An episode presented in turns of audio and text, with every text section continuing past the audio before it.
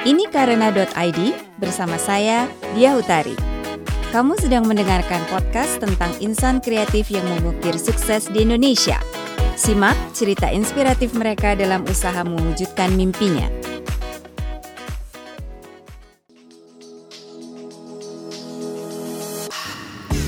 Ilustrasi adalah salah satu wadah ekspresi diri.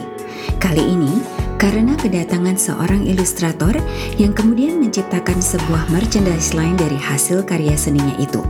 Stephanie Priscilla merupakan salah satu ilustrator dengan gaya yang berani dan perpaduan warna yang eksentrik. Simak obrolan saya tentang bagaimana Stephanie menyuarakan dirinya melalui karyanya. Selamat datang Stephanie, selamat uh, datang di Karena. Iya, makasih udah invite aku di Karena. Untuk yang belum kenal, uh, siapa sih Stephanie Priscilla? Oke, okay, aku perkenalin uh, diri aku. Uh, aku Stephanie Priscilla. Aku ilustrator uh, born and raised dari Indonesia. Cuma aku based di Singapura sekarang. Hmm. Pindah ke Singapura gimana ceritanya? Uh, jadi awalnya itu sebenarnya seperti anak SMA lainnya, kita pengen uh, kuliah kan, dan uh, kebetulan aku dari waktu sekolah itu udah lumayan tahu kalau aku bakal ngambil eh bakal ngambil art uh, sebagai major jadi uh, aku emang suka dulu sama uh, uh, kalau misalnya subjeknya uh, ngelukis, terus uh, um, yang berhubungan sama art and craft gitu, aku emang suka dari zaman sekolah. Jadi aku pilih kuliah di LaSalle Singapura. Soalnya aku pikir untuk uh, beberapa major di uh, LaSalle ini uh, denger-denger bagus. Jadi hmm. aku coba apply kuliah ke situ.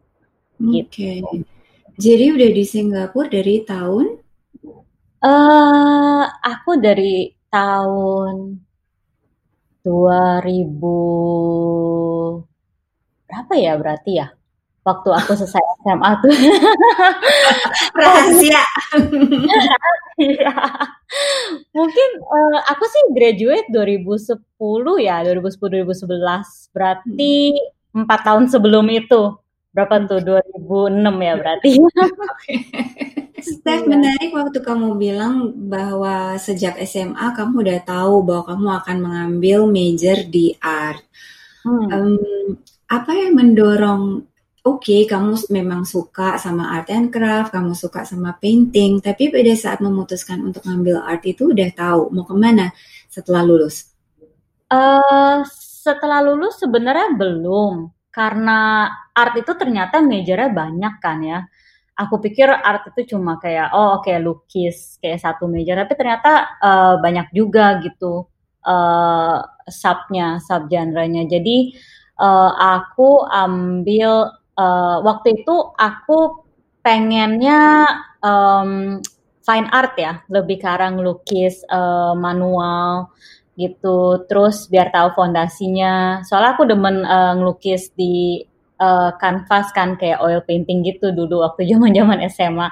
Tapi ternyata pas di situ um, aku uh, aku biasanya soalnya kalau misalnya masuk ke kuliah gitu kalau misalnya waktu di Lasal itu ada foundation year dulu kan di mana kita belajar semuanya terus kita bisa major specifically abis itu ke mana. Terus setelah dilaluin aku baru uh, berasa gitu kayak oh ternyata aku lebih demen uh, desain grafis atau even animation art gitu. Karena emang dari kecil aku demen nonton animasi gitu-gitu ya. Jadi um, pas sudah mulai dijalanin uh, aku lebih confident kalau aku bakal masuk uh, ke animation art. Aku mau coba ke situ gitu. Dan dijalankan. Uh, uh, dari awal kita belum tahu sampai kita jalanin baru kayak oh interest aku lebih ke arah sini gitu. Orang tua di rumah uh, mengizinkan kamu ngambil art? Uh, iya, mereka ber, aku lumayan beruntung karena dari kecil aku uh, disupport untuk ngambil apa pun yang aku lay my passion on gitu. Aku beruntung sih di di, di situnya. Terus uh, pas aku ngambil, aku mau ngambil major art juga mereka dukung 100%. Even uh, brother aku semua juga mau ngambil bidang apa mereka uh, mereka support. Asal hmm. kita jalanin dan kita juga komit gitu, nggak hmm. setengah-setengah. Hmm. Iya. Dan mereka mereka dari kecil yang intro intro aku juga ke uh, Disney gitu-gitu. Jadi hmm. mereka pas tahu aku mau ngambil ke bidang sini, mereka udah kayak oh ya emang kamu dari kecil demen gitu. Hmm. Jadi jalanin aja. Pada saat kuliah animation art, apakah kamu kemudian juga udah mulai mengasah diri kamu menjadi seorang ilustrator? Uh, Oke, okay, ini juga interesting sih. Jadi pas masuk uh, major animation art itu juga banyak banget sub uh, sub major ya di dalamnya yang kita bisa pelajarin gitu. Atau animation art aku pikir juga oh berarti kayak kita ke industri kayak Disney gitu. Kita kita uh, uh, animate uh, mereka punya konsep gitu kan. Jadi karakter kita animas animasiin segala macam. Tapi ternyata enggak. Ternyata pas masuk major itu uh, kita bisa jadi background artis, kita bisa jadi konsep artisnya yang bikin karakter desainnya segala macam. Terus kita juga bisa yang animasiinnya gitu. Jadi eh, kita belajar lagi di dalamnya dan kita lihat interest kita ke mana lagi. Jadi waktu di, di situ aku baru tahu juga, oh aku lebih demen uh, gambar karakter, tapi specifically lebih ke arah the whole picture gitu, illustration itself. Soalnya kan uh, ada juga orang yang bidangnya ke character design gitu misalnya. Dan character design biasanya mereka fokus ke desain karakter aja gitu loh dari age group mana aja, terus uh, female, male, everything gitu. Iya, dan sedangkan aku aku lebih suka say something di the whole picture. Makanya aku lebih uh, lebih berasa aku lebih ke arah ilustrator. Hmm, sejak kapan kamu memanggil diri kamu adalah seorang ilustrator? Uh, aku sebagai seorang professional illustrator I guess setelah aku masuk kerja ya, pertama kali kerja, aku berasa disisit gitu kayak ini ini dia um, jalan hidup aku gitu, karir aku. Dan terutama juga um, aku emang dulunya kan kerja uh, di uh, sebagai ilustrator di company lokal Singapura ya, motion graphic company.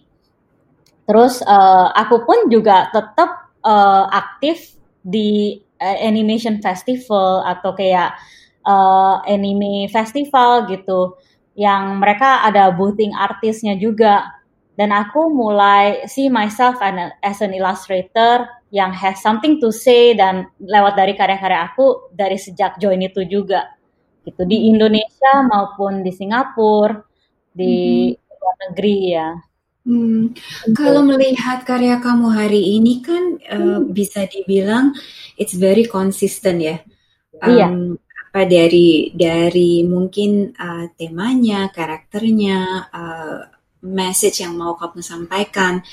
Tapi mungkin kamu sampai di titik ini melalui beberapa fase kan, nggak terus mendadak menjadi seperti sekarang. Bisa ceritain nggak in terms of your creative journey-nya seperti apa?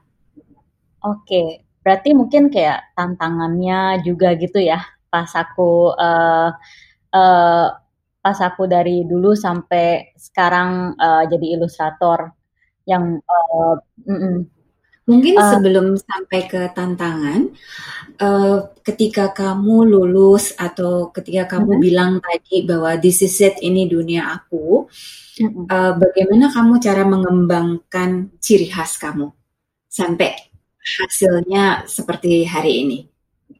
Oh, oke. Okay. Kalau misalnya bagian situnya, that's actually a good question ya. Soalnya, oke, okay, aku aku believe dari dari waktu kita mulai uh, mulai oke okay, mulai disisit gitu. Kayak aku bakal ngambil major art gitu. Ntar kalau misalnya abis lulus SMA itu kita tuh selalu evolve ya. I believe in evolution jadi dari dulu yang kita mungkin uh, merasa kayak oke okay, mindset kita industri itu butuhnya misalnya yang bisa bisa jadi konsep artis kayak Disney gitu. Jadi semua orang tuh diasah supaya bisa ke bisa ngelakuin itu. Sedangkan when after you graduate ya mungkin emang waktu waktu di kuliah mereka pengennya kita masuk uh, dan bekerja di di industri kan. Kita harus bisa bekerja gitu. Toh itu itu itu kenapa kita kuliah gitu kan maksudnya. Cuma aku aku merasa abis setelah kuliah that's it. Your life is your director gitu loh. Jadi kalau misalnya emang kita ternyata uh, ask yourself do you really want to do this? Atau kamu berasa kayak oh you have something to say and you want to create um, based on what you really want to do and love gitu. Aku aku ask myself that question jadi waktu um, abis setelah kuliah itu dan bekerja juga, aku berasa um, this is not really what I want to do. What I really want to do is to show my feelings and my love towards like, you know, kayak misalnya dulu aku demen anime-anime nostalgia zaman dulu, atau aku juga eh um, I have some issues in myself yang aku merasa aku mau share to the world dan mereka juga ternyata have the same issue atau mereka juga can relate with my content. Jadi di situ aku baru berasa kayak oh ini dia uh, my own voice and my own style gitu. Dimulai dari beberapa question juga gitu dari diri diri aku apa yang aku suka, balik lagi apa yang aku mau kasih lihat ke orang-orang. I guess itu yang bisa meng-shape style kita sebagai ilustrator gitu. Kalau dibandingkan karya kamu hari ini dengan pada saat kamu uh, berpikir bahwa kamu harus menentukan ciri khas uh, kamu sendiri, evolusinya seperti apa in terms of hasil ilustrasinya? Hasil ilustrasi, aku dulu juga dulu awal-awal aku uh, gambar itu, I guess kalau misalnya dilihat lagi ya lebih ke arah Oke, dulu aku tuh pengen jadi ilustrator buku anak kecil padahal awalnya. jadi gambar aku tuh bener-bener uh, tipe-tipe kayak Oliver Jeffers gitu-gitu yang bener-bener uh, buku anak kecil banget, Peter Rabbit gitu-gitu. Terus um, I don't know, I don't feel myself 100% gitu loh pas ngelakuin itu.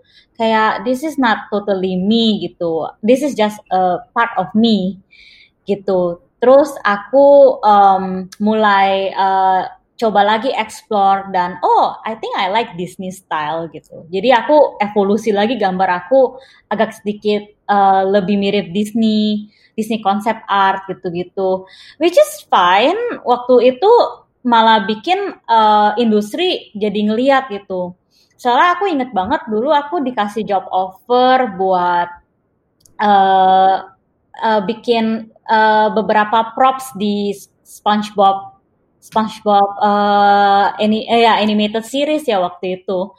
Terus uh, tapi karena uh, waktu itu aku belum aware sama freelancing job, jadi aku nggak terima karena aku nggak tahu gimana strukturnya gitu loh masalah biaya, bla bla bla gitu-gitu. Karena aku juga baru fresh graduate gitu kan. Terus aku uh, kebetulan dan thankful banget aku direkomend sama uh, uh, I think adik kelas aku ya, tapi dia dapat job duluan. Terus kasih tahu ke company motion graphic itu kalau aku uh, lagi free gitu dan aku bisa terima job tetap di situ. Dan aku diterima di situ, terus aku kerja di situ. Tapi style aku masih itu, masih Disney itu. Terus aku pikir, I um, this is not what I really like.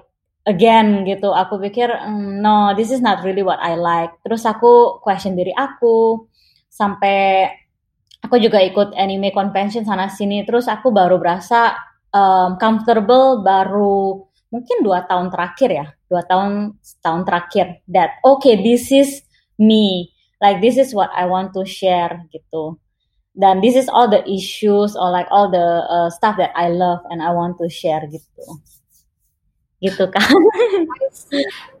um, kenapa anime? Kenapa akhirnya kamu merasa bahwa kamu bisa relate sama anime? Um, Oke, okay. uh, growing up, of course, I've been to the phase of being a teenager. Right? Kayak um, berbagai macam isu-isu di teenage, uh, you know, your your youthful life lah, I guess ya. Berbagai macam mistake yang you make that makes you who you are now. I've learned it. Uh, I mean, I've experienced it back then Terus aku berasa beberapa anime yang aku nonton di saat aku lagi begitu juga, aku kan pasti juga uh, nonton TV, nonton anime segala macem. Dan ada beberapa anime yang hit me so hard itu loh, kayak I can relate so much. Terus I really love the creator juga. Selain itu juga aku nonton beberapa uh, uh, adaptasi dari manganya dia segala macem. Eh, aku berasa kayak oh my god this this is like my source of inspiration gitu. I want to tell stories juga the way I tell it but kayak kayak apa yang mereka mereka udah udah tell juga gitu. Jadi aku berasa um, kayak uh, kayak dari dulu sampai sekarang itu udah attach di diri aku gitu loh kayaknya um, I guess dibandingin uh, mungkin film-film lain nothing against kayak film-film Disney and uh, others gitu. Aku juga demen. Cuma yang paling berkesan beberapa film uh, anime atau manga ini yang aku baca. Dan uh, aku suka sama style mereka gitu. Dan aku suka cara mereka presentasi. Aku learn dari situ dan aku coba sendiri. Hmm. gitu. mereka ini siapa? Oh oke okay. um, kalau untuk uh, beberapa toko-toko ya yang uh, impactful banget buat aku. Uh, yang pertama itu Ayazawa. Ayazawa itu aku dulu non uh, baca ya, baca manganya itu uh, berjudulkan Nana, terus uh, Paradise Kiss juga, dan mereka diadaptasin jadi anime. Terus aku aku demen banget sih sama kontennya terutama isu-isu yang diperlihatkan uh, gitu dan terutama relationship issues juga yang yang bikin aku juga oh I can relate to this gitu. Terus uh, pas aku udah mulai masuk kuliah udah ba lebih banyak lagi um, creator yang diintroduce kan dari uh, dari aku belajar di uh, waktu kuliah. Terus yang uh, aku tertarik lagi ada namanya Asano Inio dia itu bikin manga seperti uh, Oyasumi Panpan, pun pun ya. Terus uh, ada lagi um, Girl at the Shore. Itu bikin aku wow. Kayak aku kaget ada ada orang yang bikin konten seperti ini gitu. Di samping uh, mungkin um, komik-komik kayak Sailor Moon dulu ya, Dragon Ball gitu-gitu. Eh ada juga genre seperti ini gitu yang memperlihatkan lebih banyak lagi isu-isu yang kita nggak pernah lihat gitu di di uh, manga. Jadi nggak cuma untuk eh, anak-anak, tapi juga untuk orang yang um, teenager tuh dewasa gitu dari konten ini. Terus aku aku tertarik karena I guess at certain stage your life will be going to that direction ya, kayak lebih dewasa kan dengan isu-isu yang lebih dewasa gitu. Terus yang ketiga, um, aku juga demen Satoshi Kon dia bikin uh, animated film uh, berjudulkan Paprika sama yang aku demen lagi Perfect Blue. Itu juga kontennya lebih dewasa ya dan aku kaget ada creator yang bikin konten seperti ini gitu. Dan aku pun juga uh, aku tipe orang yang demen mikir gitu. Jadi uh, lihat begini juga bikin aku mikir beberapa hal dan aku juga mau show to the world gitu apa yang aku pikirin gitu sih. Itu nama-namanya semua asing untuk aku. mungkin kalau lihat kalau lihat um, karya-karyanya mungkin oh kayaknya pernah lihat deh. Mungkin iya mungkin, mungkin bakal kayak gitu. Iya. Anime ini kan sesuatu yang kamu mulai sejak kamu teenager, tadi kamu bilang, ya kan? Hmm. Uh, tapi terus sekarang kamu merasa nyaman dengan style ini, mungkin yes. di the last dua tahun ini kan itu yeah. kan kayak it's like uh, coming back to a full uh, circle ya hmm. mungkin tadi sedikit banyak kamu udah udah udah cerita tapi pencarian sampai di di uh, mana kamu merasa oh, oke okay, ini style aku itu lebih karena memang kamu balik lagi melihat apa yang kamu suka masa hmm. lalu atau kamu melihat ada peluang kayak misalnya tren atau ada alasan lain? Oh, oke. Okay. Um, I think kalau buat diri aku sih, aku lebih ke arah uh, the nostalgic feeling ya dari um, dari ngelihat uh, anime-anime atau manga zaman dulu yang dulu pun aku juga suka terus aku bring back kayak uh, bring bring forward gitu kayak oh aku demen sama style sama uh, sama the way they share their content seperti ini gitu. Tapi di samping itu tren juga kelihatan sih di kalangan artis ya, kayak apa yang dia demen. Mungkin dia demen uh, retro-retro um, anime atau retro uh, manga ya juga. Mereka juga uh, demen jadi mereka share dengan uh, style seperti itu gitu.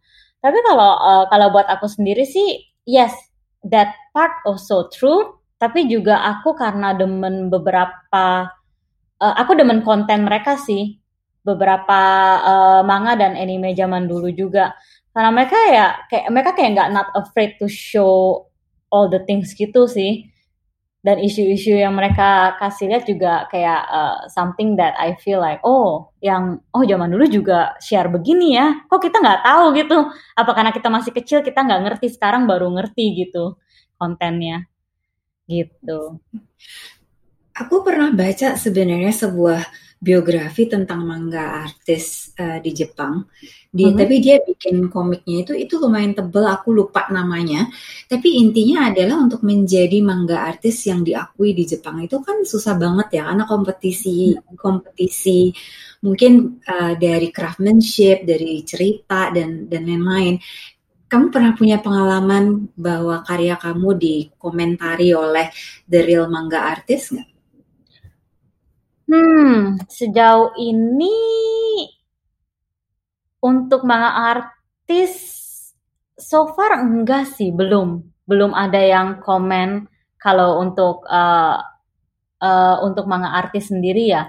Tapi aku inget beberapa karya Eh, karena di di dunia ilustrasi juga ada yang namanya fan art ya di mana uh, kita gambar terus uh, kita gambar untuk show appreciation ke uh, uh, this legendary illustrator and their uh, creation gitu kayak misalnya any, even anime-anime gitu kita bikin fan artnya gitu kan banyak kan terus aku aku kalau nggak salah sempet di um, dilihat sama Ayazawa sendiri gambar fanart aku. Nah, kalau nggak salah aku gambar Nana, terus ya mereka dia lihat dia lihat, terus dia um, seneng gitu. Ada orang yang appreciate uh, Nana karya dia.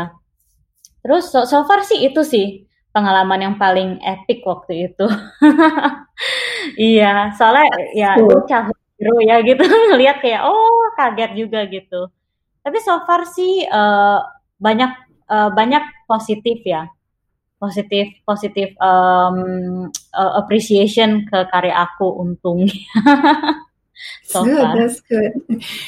um, kamu bisa ceritain gak sih uh, kalau aku lihat di Instagram itu kan sebenarnya karya kamu ada certain karakter ya. Hmm. Jadi certain karakternya itu diadaptasi dari cerita-cerita uh, yang pernah kamu baca, tapi kamu memberikan satu meaning baru atau gimana? To be very honest, I don't understand. Oh oke, okay. oh, berarti karakter-karakter yang aku bikin atau um, uh, semua semua hal yang aku bikin di ilustrasi aku gitu ya. Itu oke okay, karakter-karakter ini sebenarnya agak agak uh, nyentuh ke my own my own or my surroundings um, it's like the it's like the representation ya I feel ya of them gitu. Misalnya aku aku pernah ngalamin isu uh, waktu aku remaja gitu. And I really feel like um, okay with my craftsmanship sekarang yang lebih mateng dibandingin dulu aku bisa uh, show gitu kayak gambar gitu uh, apa isu aku zaman dulu gitu. Karena uh, untuk uh, untuk skill gambar kan juga diasah terus kan ya sampai kita comfortable baru kita uh, berasa oke okay, I wanna share something gitu soalnya um, uh, aku merasa zaman uh, pas dulu aku belum uh, confident, sekarang aku lebih confident. Jadi aku gambar beberapa karakter ini melambangkan atau mensimbolkan diri aku dan isu-isu aku ataupun juga teman-teman sekitar aku atau keluarga aku gitu. Cuma aku uh, bikin konsep sendiri gitu loh, yang message-nya mungkin sama apa yang mereka share ke aku, apa apa yang aku alamin gitu. Biasanya sih gitu. Dan aku biasa, aku emang kebiasaan gambar um, lebih ke arah wanita ya. Soalnya aku merasa oh aku aku aku sendiri seorang wanita dan aku perspektif aku yang aku nyaman untuk uh, memperlihatkan ke dunia itu ya dari mata aku sendiri sebagai wanita. Makanya banyak kan subjek aku wanita biasanya gitu.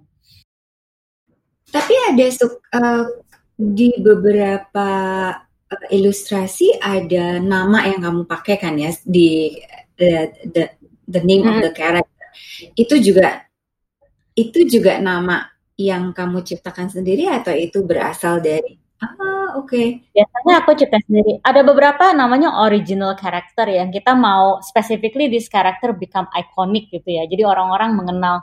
Biasanya itu um, aku aku untuk sekarang aku jarang bikin original character soalnya um, aku lebih suka vague ya. Maksudnya kayak uh, ini cewek atau ini cowok yang aku bikin uh, vague gitu. Kalian bisa masukin diri kalian sendiri ke sini gitu. Nggak mesti satu karakter atau original karakter gitu. Cuma emang banyak uh, dulu aku sempat bikin beberapa original karakter juga yang aku aku pengen uh, beberapa kali aku pakai lagi untuk beberapa story atau beberapa scene gitu. Bener sih uh, dan nama-namanya biasanya aku ciptain sendiri ya Berarti follower-followers kamu benar-benar ngikutin dari awal ketika si karakter itu dibikin ya? Iya, eh, beberapa old followers gitu mereka tahu dari dari dulu dan kadang-kadang kalau muncul lagi mereka juga bilang gitu kayak oh ini kan dulu pernah bikin gitu. Kayak wow kita pengen tahu nih cerita selanjutnya gitu. Kadang-kadang aku juga tis sih aku juga uh, bikin story-story tambahan gitu. Kayak oh iya nih karakternya aku intro lagi dengan story ini gitu. Ada yang ada yang mau tahu gak selanjutnya gimana gitu gitu terus mereka kayak oh ya mau mau gitu. Biasanya kayak gitu. Menarik. Sekarang kamu kerja di tempat lain gak sih? Uh, untuk sekarang enggak. Jadi aku emang uh, untuk sekarang ini aku mau fokus uh, bikin merchandise aku sendiri Soalnya aku abis yang tadi aku kerja motion graphic itu aku kerja sama empat tahun kan, hampir empat tahun. Terus aku keluar karena aku uh, hamil waktu itu. Terus aku bilang ke suami aku, uh, kayaknya agak nggak sanggup nih kalau aku kerja di sini soalnya uh, tempatnya lumayan jauh. Kalau nggak salah di, uh, tempat aku dulu kerja di Isyun, sedangkan aku kan tinggalnya di tempat yang lebih jauh. Jadi emang rada-rada struggle buat even ke tempat kerja waktu aku hamil gede. Terus akhirnya aku decide buat keluar dan kebetulan aku udah aktif di uh, anime convention, uh, boothing segala macem. Dan uh, juga aku udah mulai um, buka online shop waktu itu kayak sebagai uh, uang tambahan ya. Terus kebetulan ada growth, ada growth di situ. Dari uh, mungkin cuma uh, 80 orang beli, eh tar aku buka lagi dua bulan lagi tiba-tiba uh, 200 orang beli, aku buka lagi ntar tiba-tiba 300 orang beli. Terus ntar uh, tiba-tiba 400 orang beli. Jadi kayak oh oke okay, there's a growth. Jadi I think there's a demand. Terus aku juga demen create uh, merchandise merchandise dari karya-karya aku kan. Bikin uh, gantungan kunci bikin gantungan HP bikin uh, baju topi. Dan ternyata banyak orang demen jadi aku fokus ke situ. Jadi goal aku lebih bikin artis merchandise sekarang. Hmm. udah iya. bukan jadi uang tambahan lagi Iya, jadi bisnis tetap. iya. Uh, cara kamu mempublish uh, karya kamu itu memang hanya di Instagram sampai hari ini? Uh, sampai saat ini aku aktif di tiga platform sih. Aku aktif di Twitter, Instagram, sama Tumblr. Dan kebetulan uh, lumayan banyak yang follow juga di each platform. Tapi yang paling gede so far sih Instagram ya.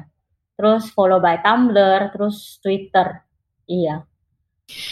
Jadi biasanya goal kamu pada saat kamu berkarya mm-hmm. untuk maksud aku gini, um, post kamu di Instagram itu sudah menjadi sebuah konten yang kamu jadwalkan atau ini masih sekedar kayak oke okay, saya punya karya nih saya pengen share deh gitu which one? Uh, oh aku aku bukan tipe yang scheduling post sih kayak oh aku mesti bikin karya ini terus aku mesti post di hari ini gitu enggak sih aku so far um, if I have an idea atau aku pengen gambar sesuatu, aku gambar aja gitu. Terus aku post pada saat aku udah selesai dan aku udah suka sama karyanya kayak oh oke okay, ini kayak kayak udah pas gitu. I'll share it to the world gitu. Biasanya gitu. Aku aku dulu dulu aku sempet di fase di mana kayak oh kayaknya aku mesti aktif nih, mesti post banyak-banyak gitu supaya orang uh, banyak melihat gitu. Tapi berjalannya waktu that's that doesn't doesn't really matter anymore gitu. Soalnya uh, lebih lebih baik di uh, you have like really something to say terus kamu post dibandingin kamu post tapi akhirnya kamu nggak suka sama post itu kayak ah kok kurang pas ya gitu pada akhirnya dan you regret it gitu loh kayak share to the world. Aku aku sekarang lebih lebih suka sama apa yang aku lakuin gitu. Maksudnya kayak post pada saat aku emang mau post aja gitu biasanya. Cuma aku emang karena aku uh, emang udah menetapkan jadi artis artis yang bikin merchandise, jadi aku tetap harus disiplin juga, nggak bisa kayak oh aku nggak gambar sama sekali sampai bulan depan kayak bodoh amat gitu juga nggak bisa. Jadi aku tetap aktif, tapi kalau bisa seminggu sekali gitu, aku uh, aku gambar sesuatu gitu. Kan aku juga ngurus uh, ngurus anak sama suami aku kan, jadi uh, mesti juggle sana sini. Proses kamu gimana sih, Steph, uh, pada saat menghasilkan karya? 100% digital atau ada draft-draft kecil dengan pensil dulu? Oh, uh, dulu aku biasanya gitu sih, bikin thumbnail pakai pensil ya gitu ya, kayak compositionnya segala macem. Cuma kalau untuk sekarang, uh, biasanya aku draft digital sih. Aku sketch beberapa layer, gitu kayak oh aku mau komposisinya gini gini gini gini terus aku lihat lagi mana ya yang uh, paling interesting gitu terus aku pilih biasanya dari sketch itu kayak rough sketch terus aku baru kayak uh, biasanya aku nentuin warna dulu kayak bikin thumbnail warna gitu. Kayak oh oke okay, aku udah suka sama warna ini. Oke okay, kita kita mulai gitu. Sketching lebih bagusan dikit. Terus aku baru line art dulu terus warna terus uh, shading sana sini gitu. Dan tambah-tambahin elemen lain misalnya uh, untuk mem memperbagus gitu karyanya. Biasanya aku gitu sih. Kalau kita ngepost di Instagram kan biasanya ada fotonya terus kita mikir captionnya ya hmm, iya. kalau di proses kreatif kamu itu biasanya uh, visualnya dulu yang keluar kamu baru mikirin message-nya atau kamu memang sudah punya message di dalam si visual art itu? Uh, uh biasanya untuk aku pribadi sih banyak kan ya banyak kan karya aku aku pikirin temanya dulu like what I want to say gitu sebelum aku sketch terus uh, untuk captionnya biasanya mirip-mirip sama apa yang aku udah pikirin gitu kayak temanya. Tapi ada juga beberapa beberapa kali aku aku pengen gambar aja gitu kayak uh, pengen gambar uh, we call it unwind drawing ya. Biasanya orang bilang to unwind gitu buat supaya uh, relax gitu gambar aja. Nah di situ biasanya aku gambar terus baru aku mikirin kayak captionnya gitu. Yang mungkin light light light aja gitu yang nggak terlalu banyak mikir biasanya gitu. Cuma aku aku demen aku demen sih kayak mikirin dulu uh, biasanya juga pemikiran untuk mikirin itu tema juga biasanya dari ngobrol sama temen-temen atau bisa juga ngobrol sama keluarga gitu. Ada isu keluarga terus aku pikir wah interesting juga nih gitu ya. Kayak maksudnya I've been feeling this way since last time gitu what if I make it into a drawing gitu loh kayak maksudnya dengan dunia aku gitu biasanya aku suka kayak gitu gitu are you a sensitive person Yes, I can say that I'm a sensitive person. Pengalaman orang diabsorb untuk jadi uh, ide ide ya. I'm I'm a sensitive person. That's true though because um I do um think a lot of not to the point where I get um you know depressed from it but i just feel like oh it's interesting that i can feel this way you know like human can feel certain emotion and you can like show it in your creation gitu. Aku demen gitu. In a sense that way sih mungkin ya. Jadi aku lebih sensitif gitu orangnya. Hmm. gitu. kalau sekarang uh, bis, kamu bisa bilang bahwa uh, si merchandise art ini adalah bisnis kamu -hmm. iya dan tidak mengurangi uh, apa ya uh, your authentic self sebagai artis?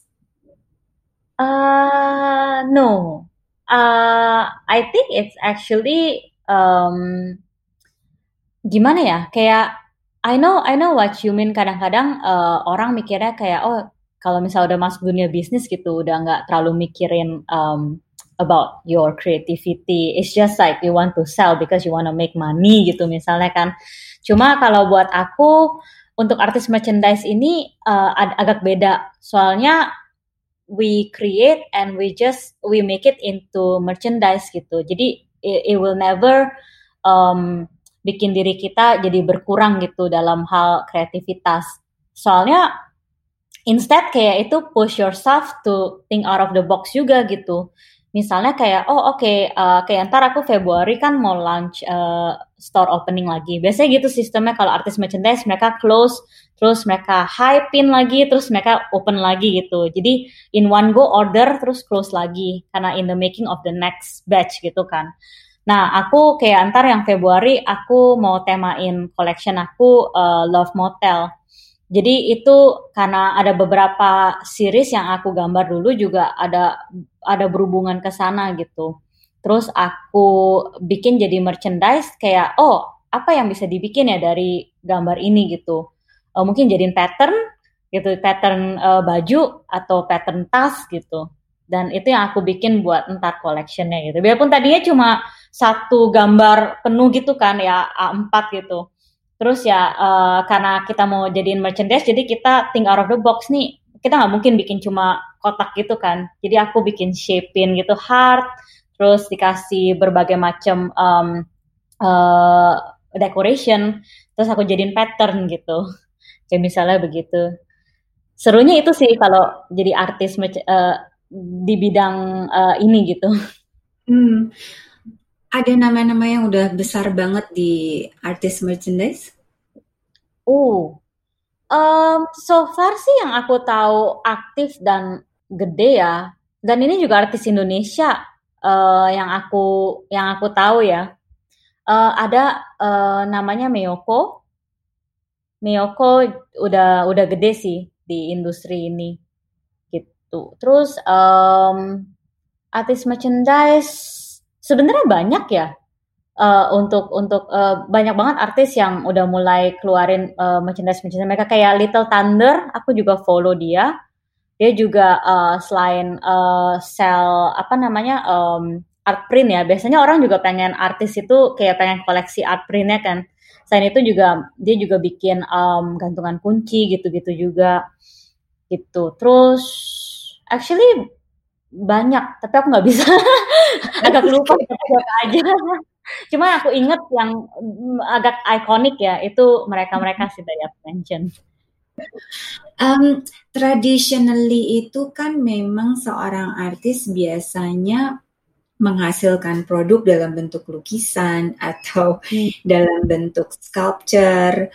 Iya. Um, aku cuman apakah si artis merchandise ini adalah sebuah tren baru di mana artis mengeluarkan karyanya atau purely business?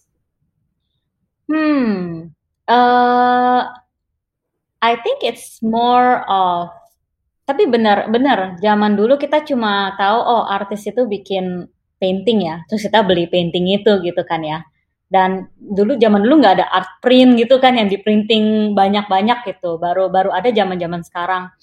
Kalau menurut aku pribadi sih untuk artis merchandise ini uh, it's 50-50 ya. Uh, I can say itu juga oh kita kita pengen berkarya gitu kita pengen gambar. Tapi in a way how to make um, income juga gitu. Karena kita juga um, that's our job juga kan gitu. That's our livelihood. Jadi gimana caranya dan sekreatif apa pun itu supaya kita bisa tetap hidup gitu dari karya art ini.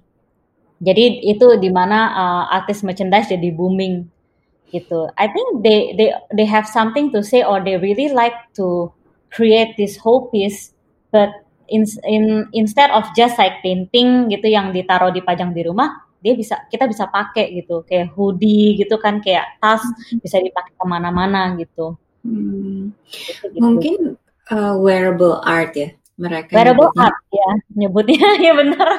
Okay. Dan uh, untuk zaman sekarang tapi I feel orang juga bingung. Orang juga bingung. Uh, oh oke, okay, jadi uh, profesi kamu artis, so you make painting only gitu. Uh, atau gimana nih kok bisa bikin uh, baju segala macam gitu kayak orang-orang nggak gitu ngerti juga sama apa artinya sebagai ilustrator gitu. Jadi kita mesti edukasi mereka juga kayak oh artis merchandise tuh uh, orang-orang yang bikin begini gitu. Ya seperti yang kamu bikin aja kamu pakai gitu desainer-desainer gitu kan juga artis yang bikin kan gitu kan. Ya cuma dalam skala kecil aja gitu dibandingin mereka-mereka yang um, kerja di tempat-tempat um, yang terkenal gitu. Kamu takut karya kamu dijiplak nggak? Terus kemudian dibuat bentuk-bentuk lain? Actually, ini sesuatu yang benar-benar nggak bisa di it's out of our control sih jujur. Soalnya kita tetap taruh watermark, kita tetap um, bilang kayak no tracing, no stealing, tapi di luar sana orang tetap aja sih jiplak atau orang tetap aja ngambil karyanya buat mereka bikin jadi stiker atau bikin jadi print mereka jual gitu. Dan ini sad sih, tapi that's the sad truth gitu loh kayak eh, kita nggak bisa kontrol dunia gitu. Soalnya aku juga tahu dan banyak followers aku tuh DM aku hampir tiap hari kayak oh karya kamu dijual di Shopee loh, karya kamu dijual di uh, AliExpress loh gitu.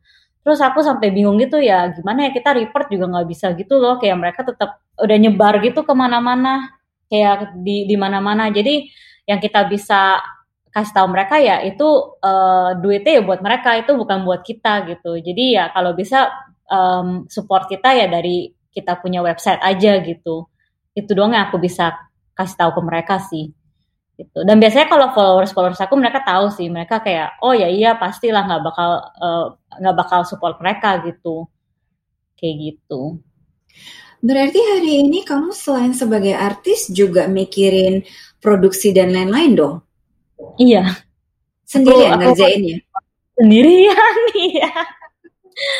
agak agak agak um, we can say that it's a bit crazy sih. Soalnya aku bener-bener yang uh, handle semuanya dari packingnya juga, terus administrasinya juga kan kayak uh, semua tracking number segala macem produksi uh, oke okay, produksi tapi kita, aku tetap pakai vendor sih. Kayak aku nggak produksi sendiri in house di rumah gitu. Aku tetap kontak vendor sana sini buat bikin uh, baju dari karya-karya aku segala macem gitu.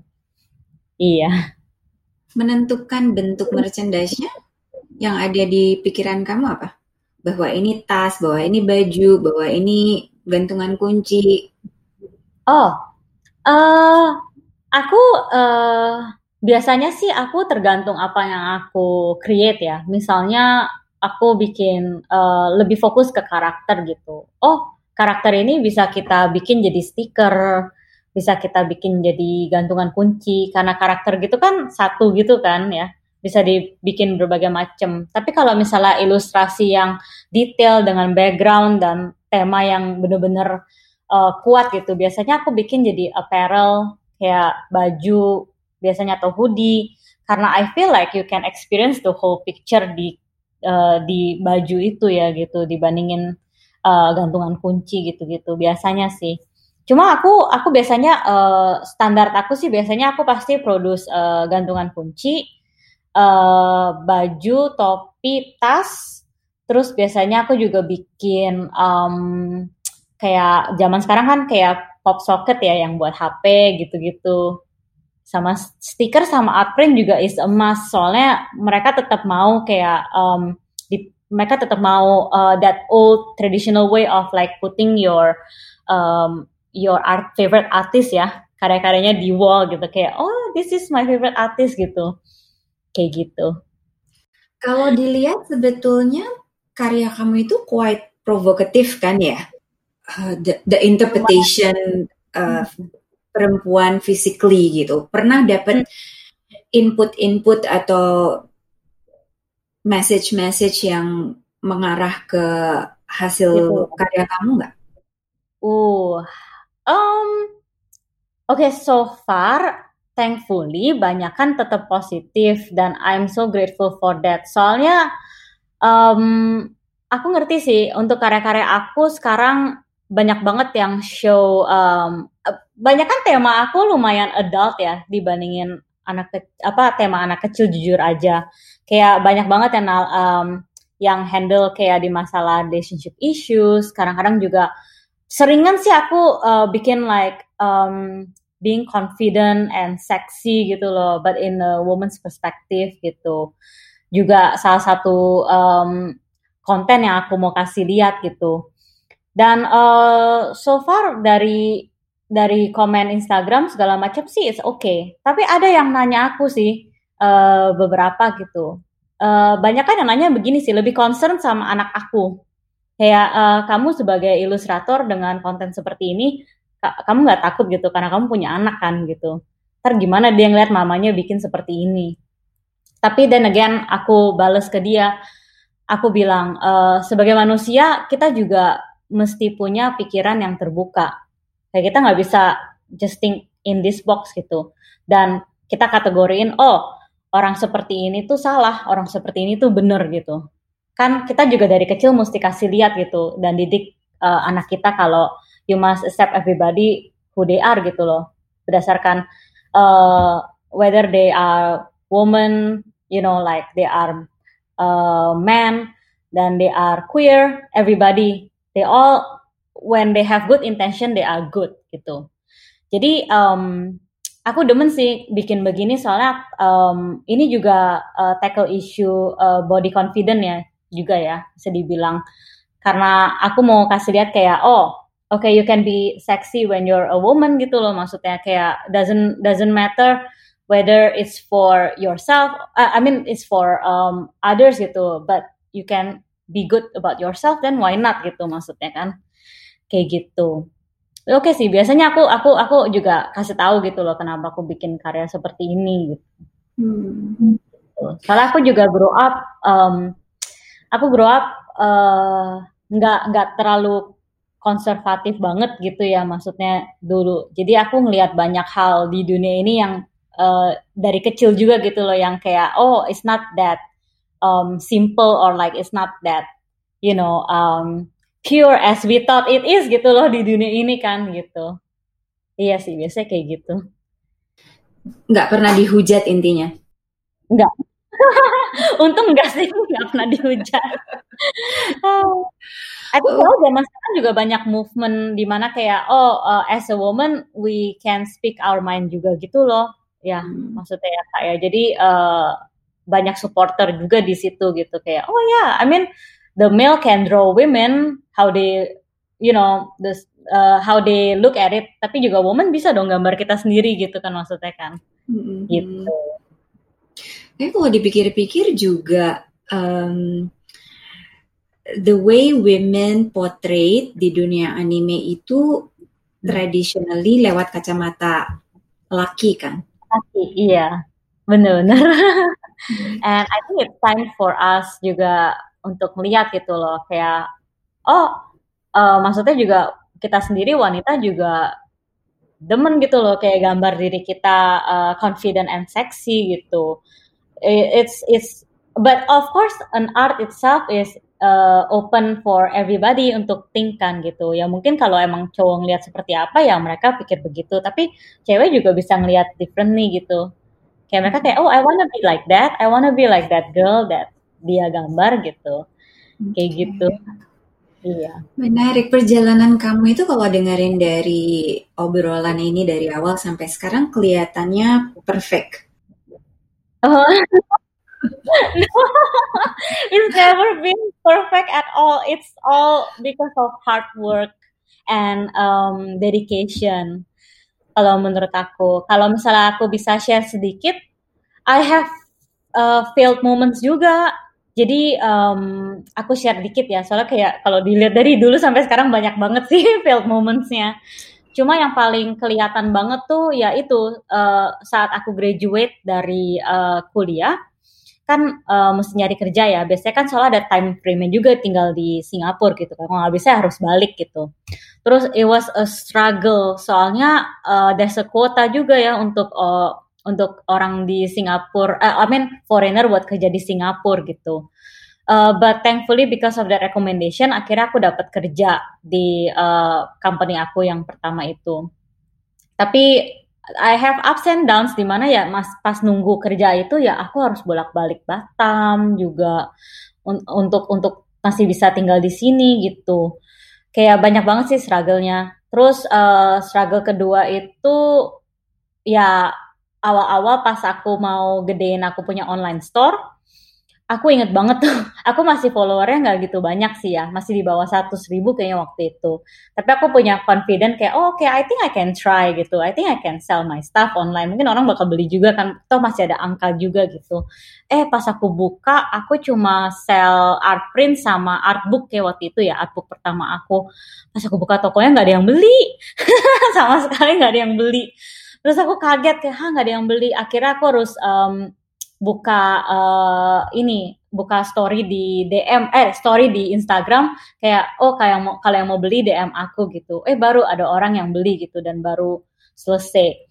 Terus um, I think it's because of that uh, uh, constant um, kayak apa ya ngelatih diri supaya gambar terus terus mungkin share to the world ya pada awal-awal itu yang bikin uh, orang jadi akhirnya slowly-slowly ngeliat gitu. Terus ada satu dua karya yang gone viral, kayak orang demen banget. Itu kayaknya pas aku udah mulai open up to uh, draw relationship issues kayak kayak relationship issues, terus kayak uh, mungkin youth kayak youth dreams gitu yang zaman-zaman dulu ya. Itu baru orang kayak tertarik. Ternyata orang demen emang yang bisa relate sama mereka gitu ya kayak orang kayak oh oke okay, I, I I can see it gitu. Kayak kontennya I can relate gitu. Terus baru orang kayak banyak lihat gitu. Itu di mana aku mulai gedein store aku lagi.